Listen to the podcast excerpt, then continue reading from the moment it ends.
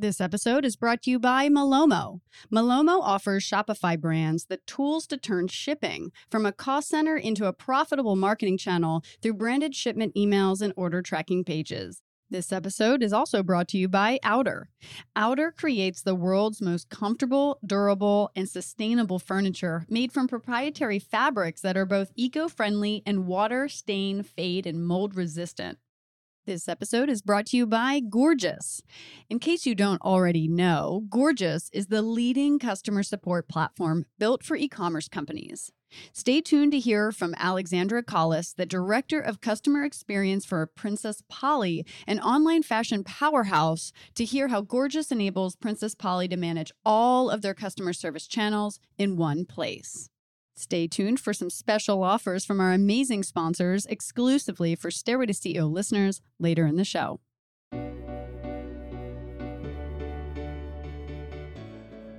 Hello, everyone. It's Lee Green, and welcome back to the Stairway to CEO podcast. It's my mission to bring you real, honest, and unfiltered interviews with some of the most innovative founders and CEOs from all walks of life. We'll talk about their climb to the top their stumbles along the way, and the steps they took to get them to where they are. So tune in to get inspired, listen to some real talk, and enjoy the show.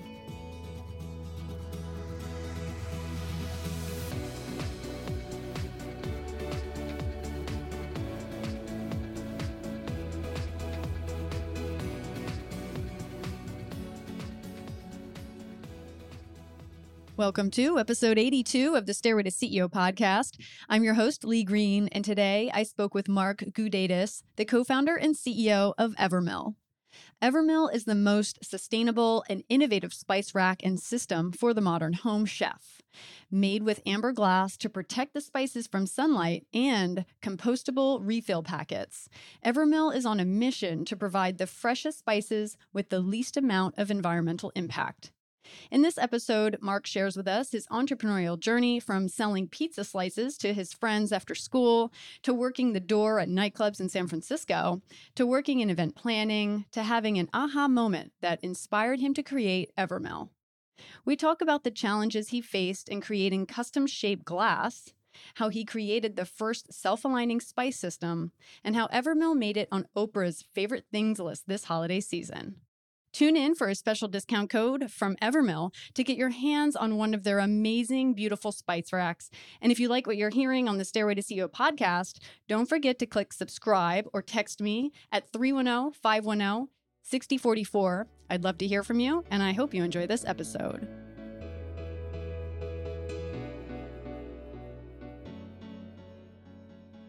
Mark, thank you so much for being on the show today. I'm really excited to share your story in building Evermill. Thanks so much for joining us. Thanks for having me. So, where are you from originally? Are you from LA? Because I know you're you're sitting there now. Um, from Kirkland, Washington, just east of Seattle. Yeah, it's a small town. I guess not that small anymore, but it used to be a small town, just 15 minutes from downtown Seattle. I grew up there. Yeah. So, did you spend a lot of time hanging out in Seattle with your family? Um, yeah, a little bit. There's more of the more of the mountains and, and skiing around. So you like the outdoors? Yes. Yes. I get a little scared in the outdoors. like if it's too quiet and remote, I get a little like, did you hear that? you know? Yeah, I mean, we're not big, we're not sleep, not big sleeping outdoors, but like spending time outdoors outdoors in the in the daylight mostly. Oh my god! Every time I think about the outdoors, it reminds me of this time my husband and I went camping, and we were we got a cabin because that's how we camp. We just don't even get a tent. We're just like in a cabin, glamping, right? So we were by the fire, like roasting marshmallows, because I'm like, that's what you do, right? You get a fire going, you get the marshmallows out, you try to make some s'mores, and we kept hearing these noises and we're like, what is that? What's happening in the woods?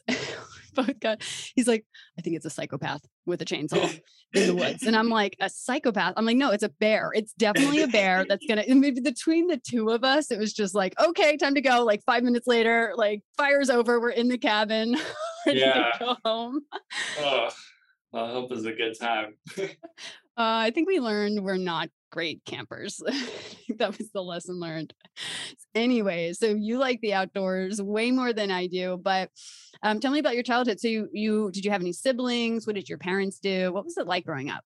Uh, yeah, my mom's a nurse at Children's Hospital, and my dad was an actuary. So he was the random numbers for insurance companies to tell you the odds of certain things happening so they could kind of accurately charge prices for events happening. I have two little sisters, and yeah, I grew up kind of in this the suburbs of Seattle, so it was nice. A lot of skiing. Was a big caddy growing up, so I was always caddying. Was my first job. Hanging out on the golf course. Yeah, a lot of that. They make pretty good money, right? Yeah, like that, I mean, we were 14 years old making you know 100 bucks in a day, which was pretty sweet, and it was cash. So you know, if you could get a consistent job, you make some good money. You know, go to the nice country clubs and and yeah, it was yeah, it was a good way to make money, you know. Oh my gosh! So were were you entrepreneurial as a kid? Looking back, Yeah, I was the kid buying having pizzas delivered to middle school and then selling the slices. what do you mean pizzas delivered? You were like delivery boy, or I would just do you? call the call the the pizzas in, have them delivered, pay the pizza guy, and then I'd sell the slices for for a profit. You know. Oh, you would upcharge on the slices. Yeah. Nice. You know, those kids get hungry on the bus. oh wait, so you sold them on the bus? Yeah, I'd sell 'em, like you know, I'd have a delivery guy come at three o'clock when school ended out, and you know, I'd pay forty bucks for pizza, and you know, sell a slice for four bucks. That's expensive. I don't even know if uh, I mean four dollars for a slice. I don't remember exactly how much it was, but it was. I would make a couple bucks, and I got free pizza. I mean, I think they're like two dollars at like a New York pizza place, and you're like Yeah. upcharging four bucks as a fourteen year old in Seattle. I went to high school in the middle of nowhere, so we we had to pay the delivery guy. There's no options. Yeah, Nice. So, what did you want to be when you grew up? I don't really think I ever kind of had dreams or aspirations towards one certain career. I've always just had a wide range of things that I kept kept trying out. So yeah, golf golf was kind of the first one. You wanted to go pro? Oh, I think those dreams were were shortly we realized yeah shortly crushed. I we played in high school and stuff, but we won state in high school, which was good, and then um, college golf just wasn't for me. So, no one like specifically crushed your dreams. No, no, it's just the the competition of golf was just not very fun to me. Kids were not having fun that were playing that, and I wanted to go have fun. What were some of your first jobs? I guess I know you were a caddy, but when you were in school in the summertime or just like in college, I, you know, like every 16 year old boy, you like cars. And so I went to the all the nice car dealerships and tried to be a valet. So like, you know, you pull your car in for service and then, you know, there's a person that takes your car, puts the floor mat down and stuff, um, and then drives to the back. So I went and interviewed at the Lexus dealership, the Mercedes dealership, the Jaguar dealership, and finally I got a job at the Lexus dealership. So I was driving other people's nice cars for for the summer. So it was it was a fun job. that sounds pretty fun. Yeah. That was a good time. And then um yeah, that was pretty much it in high school. In college, I went to the University of San Francisco, uh, right in the middle of the city. And first week of college, I was standing in line for groceries, and the cover of San Francisco magazine was this four guys on the hood of a Camaro, and they were like called they said vintage 415 and it had this sweet tagline about all the uh, parties and restaurants they owned in the in the city and so i just cold emailed them um, and i was 18 at the time and they were like we're fully we're fully staffed at the moment so check back after the new year and so january 2nd i emailed them and started working for them as a night i was 19 at the time and they owned a bunch of restaurants and bars in the city and threw a lot of huge parties. What was the company called? It's called Vintage 415. They were like the cool kids of San Francisco. But quickly kind of took on an older brother role for me and I was shortly like running nightclub doors at the age of 19. Oh my god, how was that? Uh, it was a lot of fun. That's funny. Yeah. So yeah, it was it was all just an internship and stuff.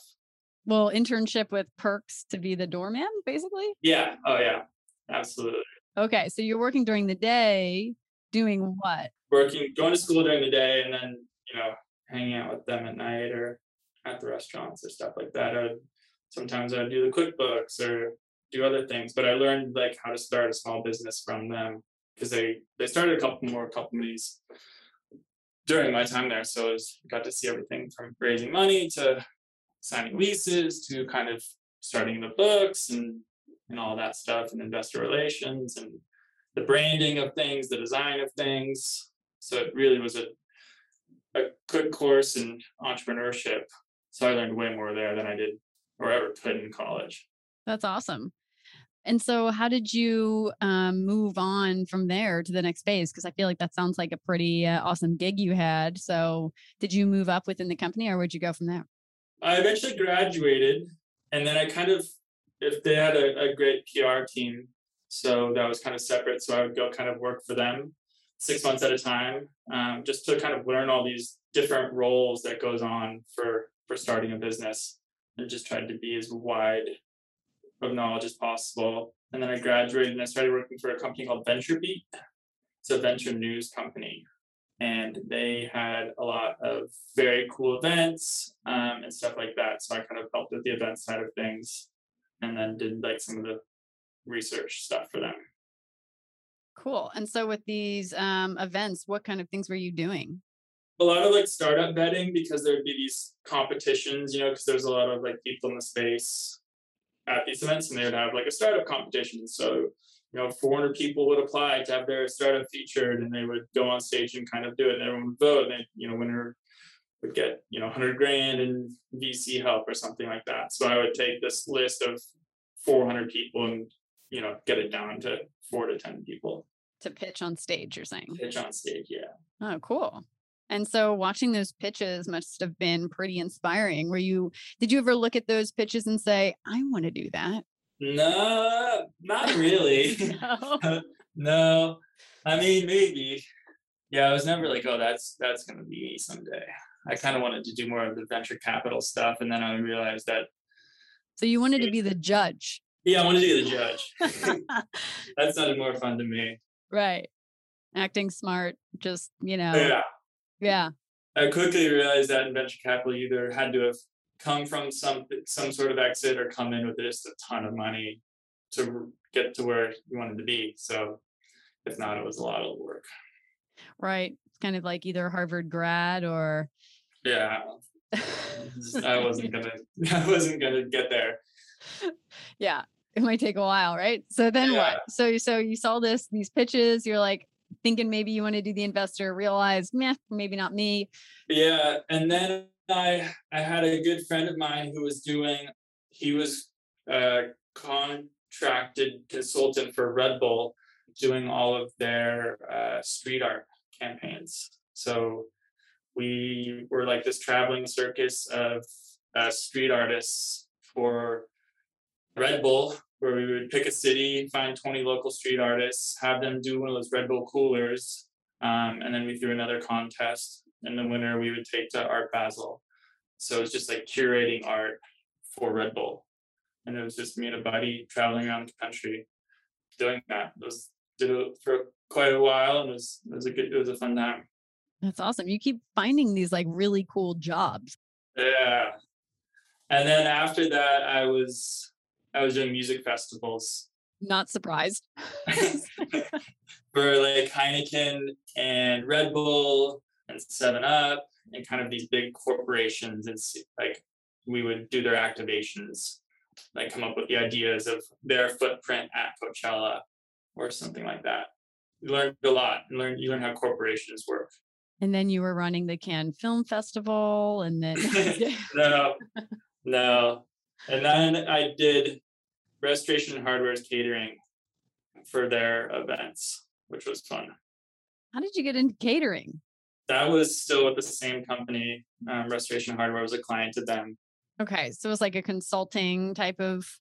Yeah, it was like a event, kind of event planning, really, um, like very brand heavy events. I see. Okay, and so they would hire you guys to help them with these really cool events, and you would do them from A to Z. Yeah, like when a restoration hardware launches, they throw a huge party, like 2,000 people. They hold no expenses back, like get everyone in there from the town and throw.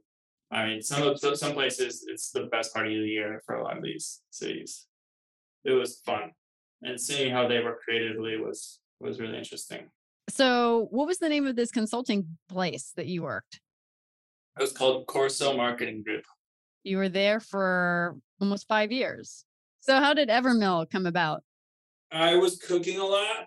I just read uh, Kenji's book, The Food Lab, and I read it like it was like a textbook, and I just would read recipes, and I was just obsessed with roasting chickens. Like, I would probably roast like two a week. Like just live chickens, like you would just go get them and, and start roasting them yourself. Oh no, no. I'd go go to store and, and spatchcock them myself, and then just like just tried to nail down the roast chicken. And I was like buying all these spices, and I was just I would take a picture of the recipe. I'd go to the store. I'd you know grocery shop with the photo in my hand. I think I mean hope most people do it unless there's a better way to do it. And I maybe that's the next thing. But um, I would just keep buying the spices over and over and over again because I didn't know what I had, and I wouldn't take. I wasn't, you know, smart enough to make a list of what I didn't have and bring it. I would just take a picture of the recipe, and so I'd end up with like just this huge shelf of spices that some of them I didn't know where they came from. Some I didn't know if they were expired or not and they were all in different shapes and sizes because you know 365 might be out of something so you just buy the little small frontier thing. And then like it's just a just an eyesore Oh, my my spice rack before getting Evermill was I'm gonna post it on social media because the before and after are hilarious. It's like yeah. and it's exactly like you say, it's like, oh, Whole Foods 365 brand is round. Oh, but this other one is square. And so you just have a bunch of mishmash, whatever, you know, spices all messed up in a drawer. it's like horrible. Yeah, it is. You can go to the and some of the nicest kitchens in the world. Like people spend a ton of money on their kitchens and they just cannot figure this out because like it comes from everywhere. And it, it, there's a lot of waste in it as well because you're i mean most people you know they use it once they buy it for a recipe it sits and then they don't know how to use it. Or they buy another one because they need it and they don't know if that's fresh or not. So they throw it out. So like you're really wasting a lot of plastic and in time and energy and, and food product to make one dish. And so I was very frustrated by that. And so kind of started Evermill to kind of try and solve that problem. What was that aha moment? Do you remember it? And where were you? And how did it feel? What happened? I was in the car and I remember just like getting like some soap from Aesop or something.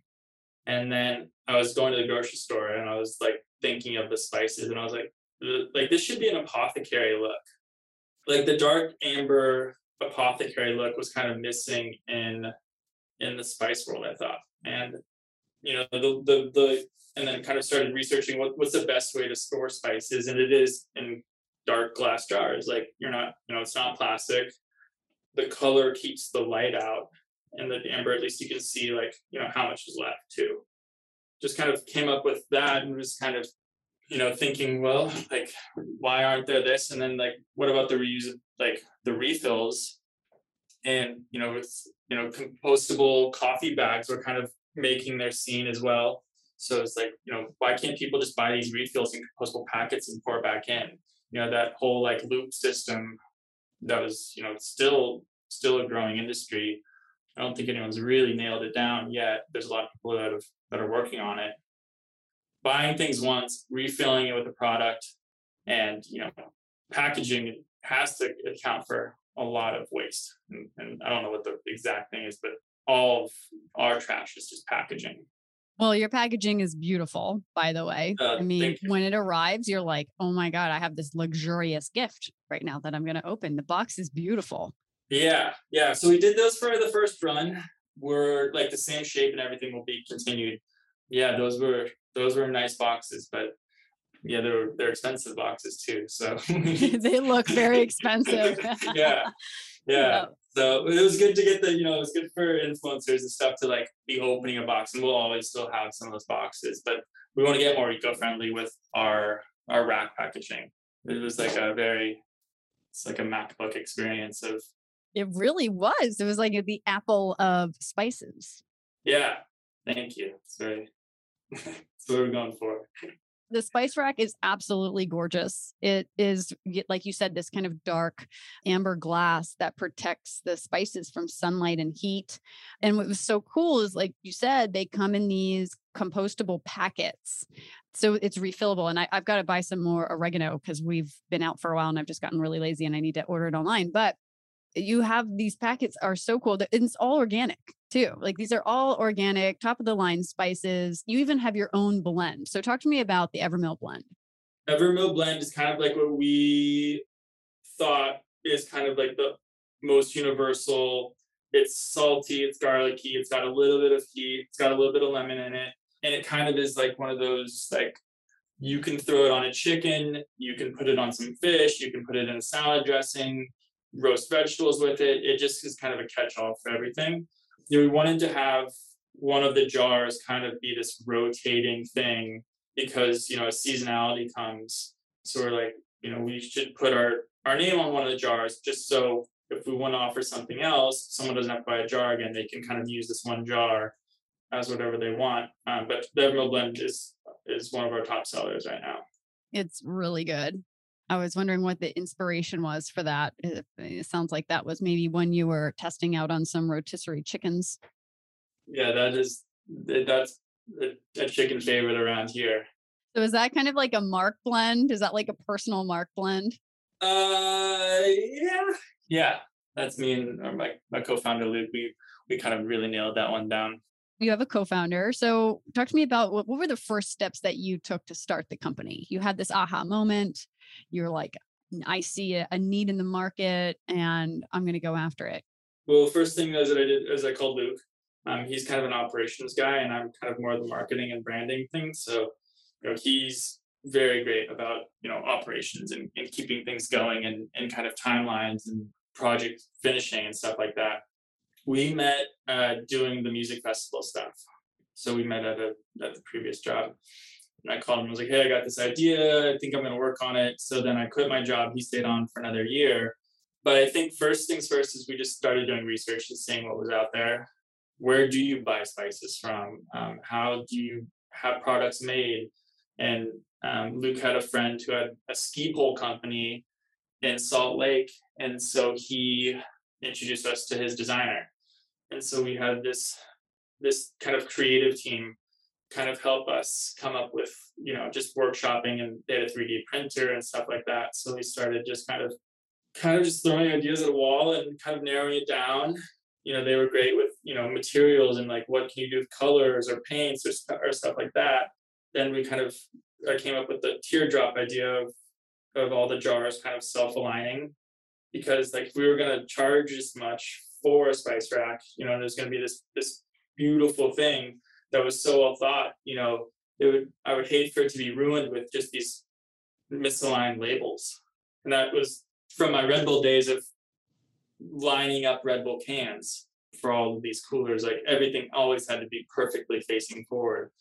You know, lining in grocery store shelves is just you spend you know people spend hours doing it that's really interesting and just to dive in on that because listeners that don't know what you're talking about in terms of that teardrop i know exactly what you mean because i have one and you mean that at the in the bottom of the jar there's like this teardrop indent in the bottom and then there's i guess a teardrop kind of would have a bump so it locks in the jar so that it's always facing forward. It doesn't ever touch the jar next to it.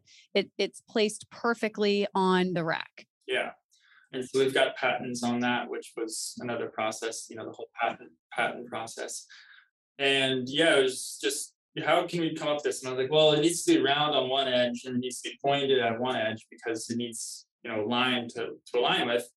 And we tried you know a lot of shapes but we ended up kept coming back to the teardrop shape. Why is that? Why did you keep coming back to that one? Uh, nothing else worked. Oh. Yeah. Because i'm thinking why not like a, a square or yeah, just yeah. So we can get like a if you throw it in, I think about 35 degrees plus or minus from off center, it should fall back in. If you have a really heavy jar filled with spice, it'll fall in from a much deeper angle than an empty jar. But yeah, it was kind of like this. Oh, this this is now getting to a place where this product has, you know, value adds that don't exist on the marketplace. Like there's not a self-aligning spice rack in the world like, that I know of, or that's refillable with compostable packets. You know, there's not really many. I don't think anyone else is doing that. Yeah, I mean, when you said something about people spend a lot of money on their kitchens, I mean that bucket of people that you know totally renovated our kitchen completely, gutted it and redid it, and here we are with a spice rack or you know spice drawer that looks like shit. And then now we have this beautiful rack that just matches the aesthetic of the kitchen that we spent so much time and energy and money on making look beautiful. So that's um, a really good catch there. We came up with a, a drawer model as well. Everyone's drawers are, are different sizes, so it had to be modular. So we just came up with a, a modular magnetic piece that can snap into to place and it can fit, you know, any drawer as long as it's, you know, three and a half inches wide, which every drawer is, and I think three and a quarter tall. So yeah, people who don't want things on a countertop, we've got a great option for them as well. Yeah, that's pretty cool. But I do have to stay. I have to say this that. I mean, it's really so beautiful. You don't want to hide it in a drawer. Like, if you don't put it in the yeah. drawer, like if you can and you have the space on your countertop, like let it sit out because it's so, it's really beautiful. Yeah.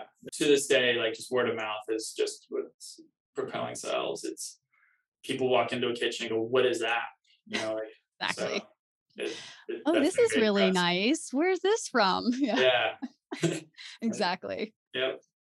For those listeners tuning in, we have a special promo code for you to go and get your own spice rack or to gift it for the holidays. Um, you get $30 off with the code stairway30 and i mean you guys are going to they better hurry up and act fast because you guys are actually going to be on oprah's favorite things or you just are. You launched that this week. Yes monday uh monday morning. Right monday the november 1st oprah you know kind came out with her favorite things.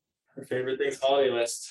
That's a big one. So talk to us about the process of getting on that list. How did that happen yeah, we have a, a great PR team, LGPR, and they had a connection at Hearst. Um, and you know, we started this company 13 months ago in October of last year, and we were like, she's like, "Who's your number one goal?" And it was Oprah. Everyone's number one goal. You know, they were like, "This is beautiful. Like, we got to figure out a time and place for this." And then a couple months ago, we heard back, and they said, you know, can you send us some more? We're like, uh, all right, yeah, of course, you know.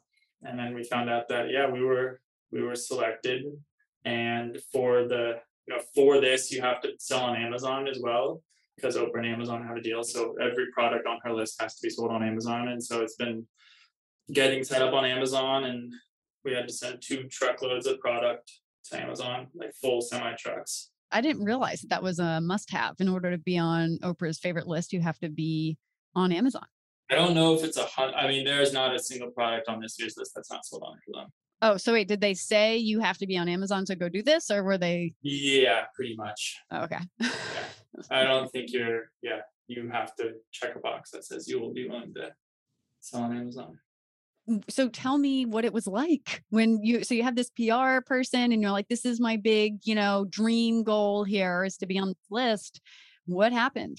We just found out and you know they're so busy you kind of just want to you get the acceptance letter and you just want to like kind of step back because they're just so busy over there and you don't want to be like asking them the questions and they you know they'll they let you know what to do. So it wasn't you know just getting set up on amazon you know we were like, we need more inventory um, to take on take this on. Um, as soon as we found out, we went and doubled our inventory. Do they tell you like get ready to expect X number in sales or something like that, or like orders? No, you can kind of find some past previous founders talking about it.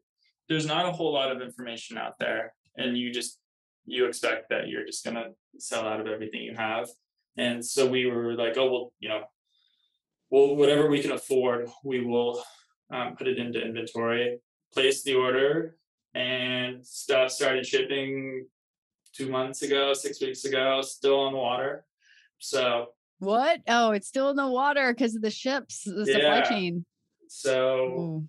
we'll we'll do our best to get it here. Um, we still, you know, still got some time, and very optimistic. But yeah, it's kind of a you're helpless.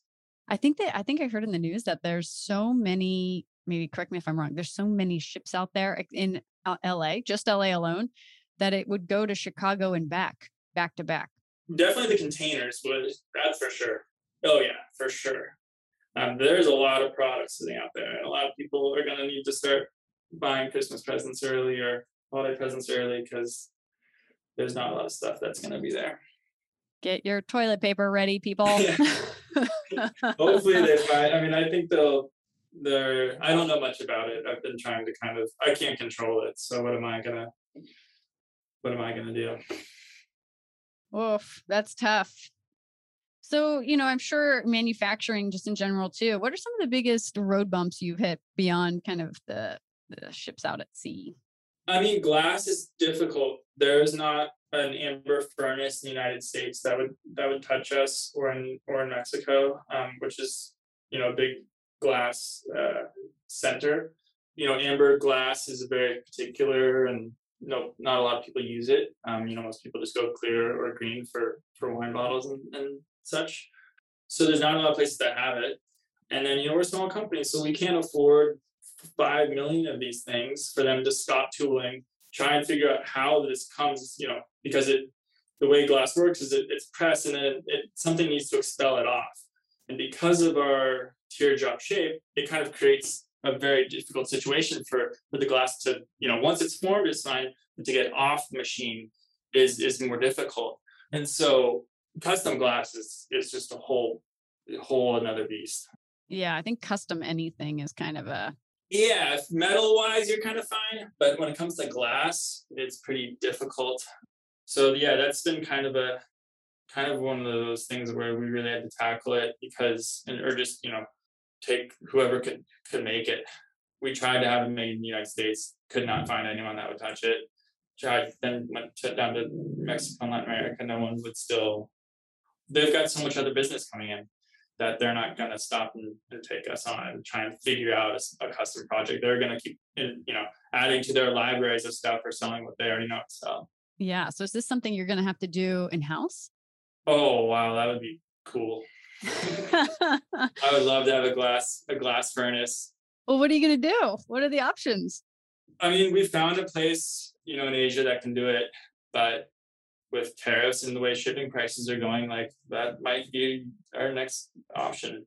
Apparently, there's a sand shortage now, shortage now too. So it's like uh, glasses, glasses had a rough, a rough couple of years. Oh boy. Yeah, we're just running out of everything. You know? yeah, I know. Who would have thought? All this consumerism is uh catching up with us. Yeah, I know. And now we're going to take a quick break to hear a word from our sponsors. Did you know that brands like Magic Spoon, Mudwater, and Caraway get an average of 20 times the return on their investment when using Malomo?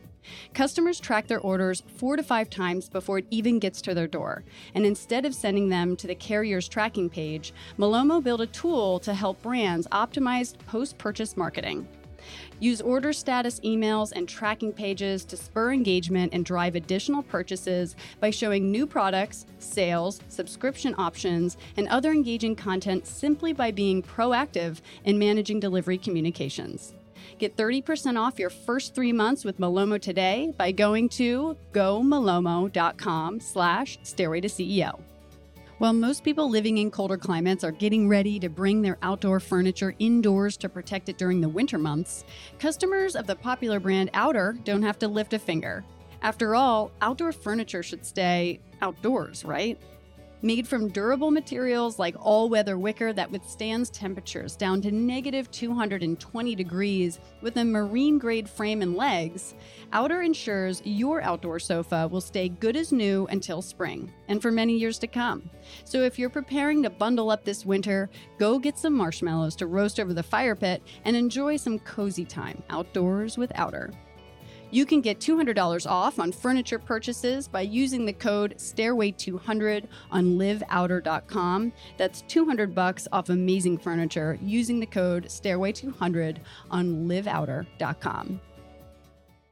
I am Alexandria Collis, Director of Customer Experience for Princess Polly. I'm focused on our strategy and innovation in the CX department here at Princess Polly. I have a quote, and I always tell our CX leaders that customer experience is the heart of an organization, and we pump the blood and deliver the oxygen to the vital organs in the business to help them thrive and grow stronger. The Gorgias platform allows our agents a seamless place to just do it all. We are really there for the customer every step of the way if they want. Our customers expect quality and efficiency where they are are. So the real question is how do you get quality and efficiency across every single platform? And then once you have it, how do you maintain it? And I believe that with the Gorgias platform, we can do that. If you're interested in learning more about Gorgias, go to gorgias.com and mention podcast for two months free. Thank you so much to our amazing sponsors. I hope you're able to take advantage of these exclusive deals designed just for you. Now, let's get back to the show talk to me about fundraising. How has it been? What are some of the lessons you've learned? Yeah, we're we're closing up a friends and family round right now. It Should be done next week. But a lot of this, we bootstrapped the company ourselves until you know for the first year, and then this this we tried kind of the the raise type thing, and we're just kind of weren't really inspired by it to be honest. It was kind of I'm not a very good like salesperson putting myself out there. So it was more of like a, it just didn't feel right. Um, I also like we're kind of scared of VC money. The the growth expectations are just like not. We're not. We're we're a great small business, and we are a very going to be a very large company, but just like we're not going to be a billion dollar company. Like we're we're slow slow growth. We're focused on the brand. Um, and for someone to come in and tell me that I need to grow this thing X amount for a paycheck or like for the next raise like uh, doesn't really yeah it's not that exciting it's not that cool like it's like i want to be the i want to keep things original to how the brand is. That that scares me. Yeah i mean you should be a scared you should be scared for sure. Be very afraid. No. No yeah it's a pain in the ass. Yeah we raised um raised some money with friends and family we raised that money for salt and pepper before we knew we had Oprah lined up. Um, so we've got a salt well coming out right here. Cool. That looks really cool. What is this? It's a salt well. So like when you're cooking for salt. For salt. Oh wow. And it's fully magnetic. That is really fancy. I mean, listeners can't see this, but when are you launching that? Again, like hopefully before the holidays. Wow. Yeah. That's really cool. It's marble, white marble. White marble. We've got a couple concrete options, and then we've got a, a walnut and bronze peppermill. Yeah, I, I'm gonna have to get those. because those are beautiful and match our kitchen perfectly. yeah, they come in a bunch of different colors, and um, that was what the raise was for, is kind of product development and inventory for those. And yeah, those will be put on an airplane this time and shipped over. Oh wow. Yeah. So is everybody just choosing air? They're like, eh, forget the water. We're going in the air. Yeah, you gotta do it. If you want anything here, I mean, yeah. Like a month ago is the last day to ship anything by water. So now it's all air freight. Wow. So you guys launched like 10 months ago, still early in the game, but what are some kind of, I guess, takeaways or, or things you could share with some listeners about what it's been like to build this brand? It's been fun it's to the branding parts is is we always had this kind of this idea of this our ideal customer was like a host and just like constantly having people over for dinner um, and being like this you know very nurturing generous host. And so that's who kind of embodied and, and kind of went on to create products for. So that's the branding stuff's been a lot of fun and the product development it's, it's just been, it's been a blast. What recommendations or what advice do you have for you know strategies go to market? How do you get seen? You know when, if someone has an idea out there they're building they really want to build this brand and launch it they don't really know how to get it off the ground. Maybe the, they launched their website and they need to drive traffic or they you know what advice do you have? Are you like hire lgpr or what, what advice do you have? Hire a good ad like a, a good ad manager you know we've got a, a, a great one and but in terms of like getting a company off the ground you just you just got to do it um and, and you know don't stop trying because you know we didn't know what we were doing and now we've got a spice rack Was there ever a moment where you've been like, what are we doing? Why are we doing this? Like, or second guessed or doubted yourself? oh all the time yeah uh, like every day you're just like what did i get myself into like you know some days are great some days are you're just like what are we doing? Like a spice rack? Really? Like is this gonna be all right Did I choose the right thing to do for the rest of my life? yeah i haven't had an income in four years. Like is that really a great decision you know? Right. I had a baby in April. yeah. It's kind of this just waves of emotions too you know? You're just like and some days are great. Some days you know you're on top of the world like when Oprah comes and some days you know you'll be sitting there refreshing shopify and like sales aren't coming in.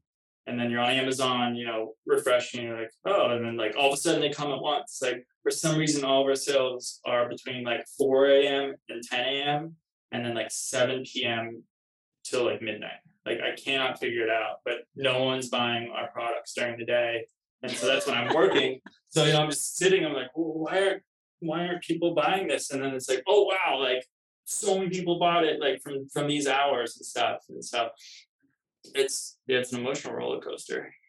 Hilarious. Are people just like getting drunk at night and then they're just getting hungry, trying to make a rotisserie chicken, and they're like, I need spices. I think people are are like making dinner and googling and they're getting they're coming to our recipes we've got a great kind of library of recipes that you know people are falling onto and then they're like oh what is this and then the morning thing i cannot figure out Yeah, but it, it's like a 12 hour thing of sales and then i mean sales during the day are fine but it's like when you that's when i'm working so it's like sitting there watching sometimes it's good and sometimes it's not this week's been amazing um, with Oprah news and stuff. So it's- I mean, we've had top five highest days by far just the past this this week. That's awesome. So the impact is pretty awesome so far.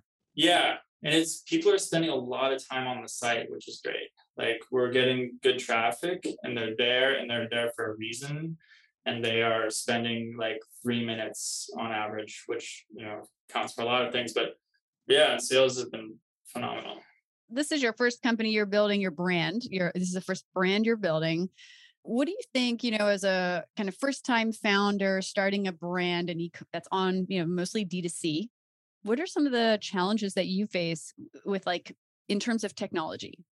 I think getting everything t- like talking together is always kind of interesting. Like we've got a warehouse in in Nevada, we've got our own warehouse that's kind of in Los Angeles, and it's it's getting those things talking. And an order comes in, who's sending it out?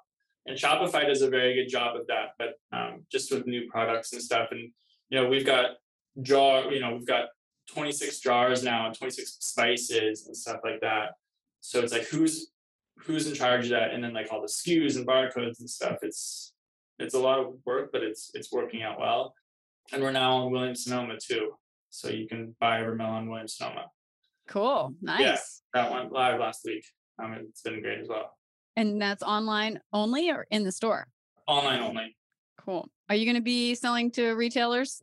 Uh, yeah, yeah. I mean, we we still want to have the the thing that's tricky with, with retailers is we lose the customer's information after they buy it, and for a company like us, like we're a lot, you know, almost half of our refill orders are are SMS based um, because you know people are cooking. They're going, hey, they're texting us. You know, when you buy an Evermill rack from us, you get a VCF card, like just how a friend's sending you, hey, can you send their contact information? You get the VCF card, you download it, says hi welcome to evermill. Like text us when you got when you need a refill. We have your you know we have your information on file and you know we know exactly what you have at your house. So you can text red red you know red pepper flakes. Is this it? You know do you want to add anything more? No. Yes. Get sent I need that number so I can uh, get some more oregano. i think i just put in your order so i'll, I'll make sure you get the, the card i'll send you some hilarious. oregano Yay. Awesome. So, what else? What do you think people don't know about starting a company? I mean, it is a 24 hour job. Like you are constantly working. there's not a lot of breaks. There's not a lot of vacations. You can't really. I mean, we're we're a three person company right now, so you know, if someone goes off, there's not a team to watch what's going on. So yeah, there hasn't been a day off in in a long time. Right. Not so glamorous. Yeah, it's, yeah, it's, it's not glamorous at all. I'll tell you that. But yeah, it's been interesting with with the you know the COVID situation and stuff. Like, we're not out networking. We're not doing anything. So it's you know we're working from home. So we don't have an office. So it's it's a lot of when your home becomes work as well. It's it's just nonstop. That is very true. And I think that applies for a lot of different jobs because it's just hard to break away. Like I find myself barely leaving my chair all day long and I'm like thirsty for water, haven't had lunch. What is wrong with me? Why am I not like yeah. I can't feed myself. Like what? what what happened? yeah. I used to at least drive somewhere. You know? Yeah. I miss know. that. I know. I I miss the office. I haven't had it in a while, but I I miss it. It's Yeah. fun. Like the laughing that goes on. Yeah, the inside jokes, like all the like camaraderie. Like Taking a coffee break. Wow, that's like luxury Yeah. now. If I leave the house for a walk, it's like, whoa, what a great day. Oh, yeah. Like I had sunlight today. I mean, there's a couple days where I walk outside, like I've been outside for 72 hours. Like what? On the weekends, my eyes are like, oh my God, this is what real sunlight feels like on the eyeballs, you know? yeah. Ugh, it's like living in a cave. So, anyways, before we wrap things up, just share, you know, where what's coming next. You know, you, you shared some really cool products that are launching pretty soon with the, the salt and pepper shaker. What's the kind of grand vision here of Evermill? And what's some final advice you have for aspiring entrepreneurs? So yeah, we've got salt and pepper coming out before the holidays. Um, we just released eight new spices that kind of will come with either if you have an indoor, it comes with more pieces, or a countertop, it'll come with kind of stacking lids, so you can, you know, showcase your more used spices on your countertop and kind of your lesser ones in the pantry or, or wherever you want to really. Um, it's kind of like this front of house, back of house kind of kind of story. And then uh, next thing for us is customization. You know, we want to get to where someone can come to our site and go, hey, like, here are 50 options. What do you use the most? I want those 18.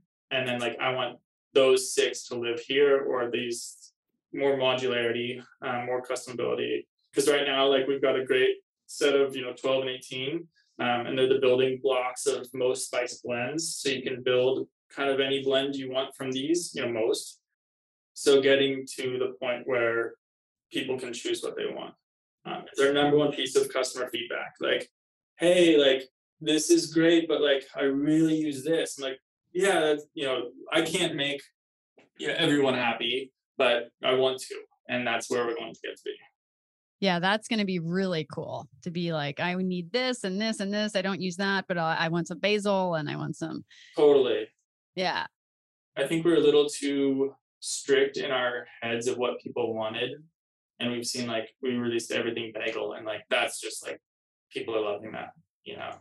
It's like, ah, like this like Puritan like spice company I had my head like went out the window, but it's like that's what people want. So, wait, you have a spice called Everything Bagel? Yeah. You know, like the yeah, it's just like the topping of an everything bagel. Like garlic, onion, poppy seeds. Because that would taste good on like everything. Yeah. avocado toast. It's people make crackers with it. It's really good. It goes on everything. Amazing. And then final advice. Just do it and, and start and just keep working at it. Just don't give up. It's gonna get there eventually. And yeah, Awesome. Thank you so much for sharing your awesome story. I'm such a huge fan. So I hope those listeners out there go out and check you guys out at evermill.com and use the code stairway 30 bucks off this amazing, beautiful spice rack. Thanks so much for joining us on the show today. thank you for having me. Thank you so much for listening to the Stairway to CEO podcast. Once again, I'm your host, Lee Green. And if you have any burning business questions, please feel free to reach us at www.stairwaytoceo.com. We'd love to hear from you. And if you like what you hear, be sure to subscribe to the show, tell your friends, leave us a review, and follow us on Instagram at Stairway to CEO. Until next time, guys, keep on climbing.